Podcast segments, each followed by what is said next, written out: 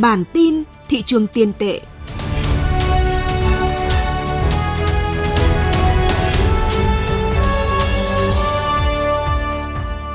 Xin kính chào quý vị. Đây là bản tin thị trường tiền tệ của Thời báo Tài chính Việt Nam.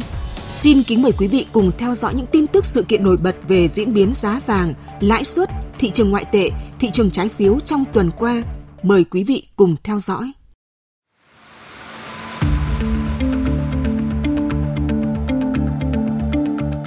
Câu chuyện về vốn cho thị trường bất động sản vẫn là đề tài sôi động liên quan đến lĩnh vực ngân hàng trong tuần vừa qua. Trong khi đó, thị trường vàng cả quốc tế và trong nước lại chứng kiến một nhịp tăng mới. Tín dụng bất động sản vẫn thu hút mối quan tâm. Trong tuần qua, Hiệp hội Kinh doanh Bất động sản thành phố Hồ Chí Minh Horier tiếp tục gửi các kiến nghị đề xuất liên quan đến chính sách tín dụng cho thị trường bất động sản. Trong văn bản gửi Thủ tướng Chính phủ và Ngân hàng Nhà nước Việt Nam, Horier đề nghị Ngân hàng Nhà nước xem xét mở rộng hơn một số đối tượng được vay gói tín dụng 120.000 tỷ đồng bao gồm chủ đầu tư và người mua nhà thuộc các dự án nhà ở thương mại có giá bán không vượt quá 3 tỷ đồng một căn và có ưu tiên cho người mua căn nhà đầu tiên. Ngoài ra, Horier cũng đề cập về quy định liên quan đến tỷ lệ vốn ngắn hạn tối đa dùng để cho vay trung và dài hạn, khi cho biết kể từ năm 2024 trở đi, khi nền kinh tế có thể phát triển mạnh mẽ trở lại.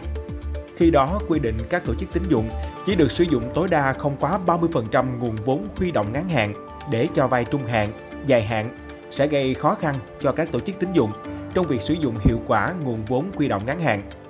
Cũng trong tuần qua, Văn phòng Chính phủ cũng đã có văn bản gửi Ngân hàng Nhà nước và Bộ Xây dựng về chính sách phát triển nhà ở xã hội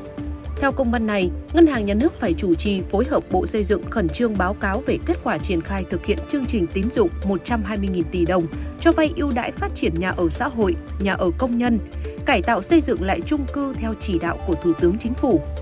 Về diễn biến tín dụng cho thị trường bất động sản thời gian qua, Ngân hàng Nhà nước cho biết đến ngày 30 tháng 9 năm 2023, tổng dư nợ tín dụng đối với lĩnh vực bất động sản của các tổ chức tín dụng đạt 2,74 triệu tỷ đồng, tăng 6,04% so với ngày 31 tháng 12 năm 2022, chiếm tỷ trọng 21,46% tổng dư nợ đối với nền kinh tế.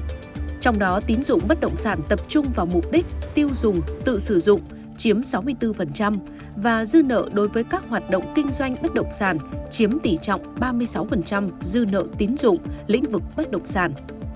Theo Ngân hàng Nhà nước, tỷ lệ nợ xấu tín dụng bất động sản đến tháng 9 năm 2023 đã tăng lên 2,89% so với mức chỉ 1,72% hồi cuối năm 2022.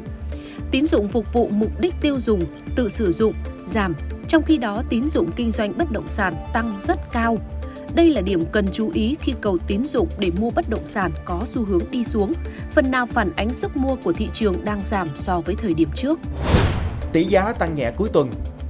Diễn biến tuần qua cho thấy tỷ giá đồng Việt Nam so với đồng đô la Mỹ giảm vào giữa tuần, nhưng sau đó đã quay đầu tăng nhẹ vào cuối tuần. Tỷ giá trung tâm do Ngân hàng Nhà nước công bố hôm thứ Hai đầu tuần ghi nhận mức 23.954 đồng trên 1 đô la. Sau đó giảm liên tiếp trong 2 ngày trước khi tăng vào hôm thứ Năm và thứ Sáu. Chốt phiên cuối tuần, tỷ giá đồng đô la là 23.927 đồng trên 1 đô la, giảm 27 đồng so với hôm đầu tuần. Trong khi đó, tỷ giá đô tại Vietcombank mở đầu tuần ở mức bán ra là 24.345 đồng một đô la, sau khi giảm vào giữa tuần và tăng trở lại vào cuối tuần. Tỷ giá đô tại Vietcombank hôm thứ Sáu là 24.420 đồng một đô la, tăng 75 đồng mỗi đô la so với đầu tuần. Mặc dù tỷ giá có một số biến động nhẹ trong tuần, nhưng các chuyên gia cho rằng bối cảnh tỷ giá hiện đang ở trạng thái khá thuận lợi do yếu tố nguồn cung khá tốt Tiến sĩ Châu Đình Linh, giảng viên Đại học Ngân hàng Thành phố Hồ Chí Minh cho biết,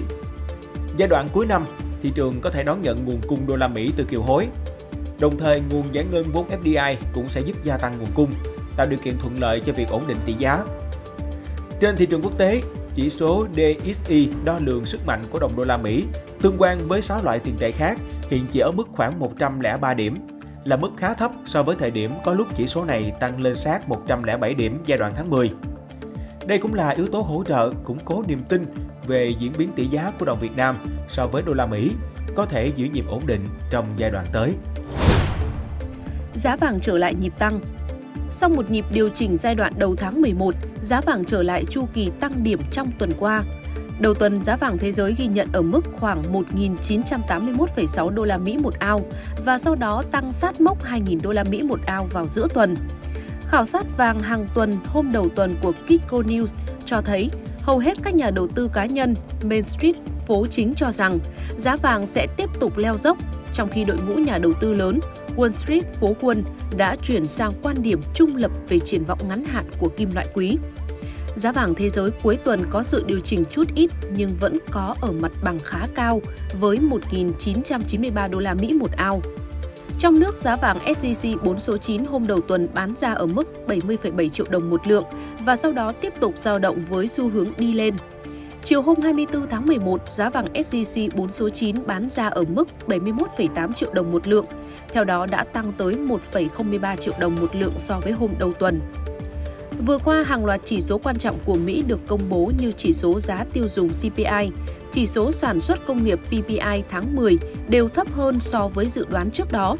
Điều này khiến các nhà đầu tư kỳ vọng về kịch bản Cục Dự trữ Liên bang Mỹ Fed sẽ sớm dừng tăng lãi suất trong tháng 12 năm 2023 và có đợt cắt giảm lãi suất sớm nhất vào quý 2 năm 2024.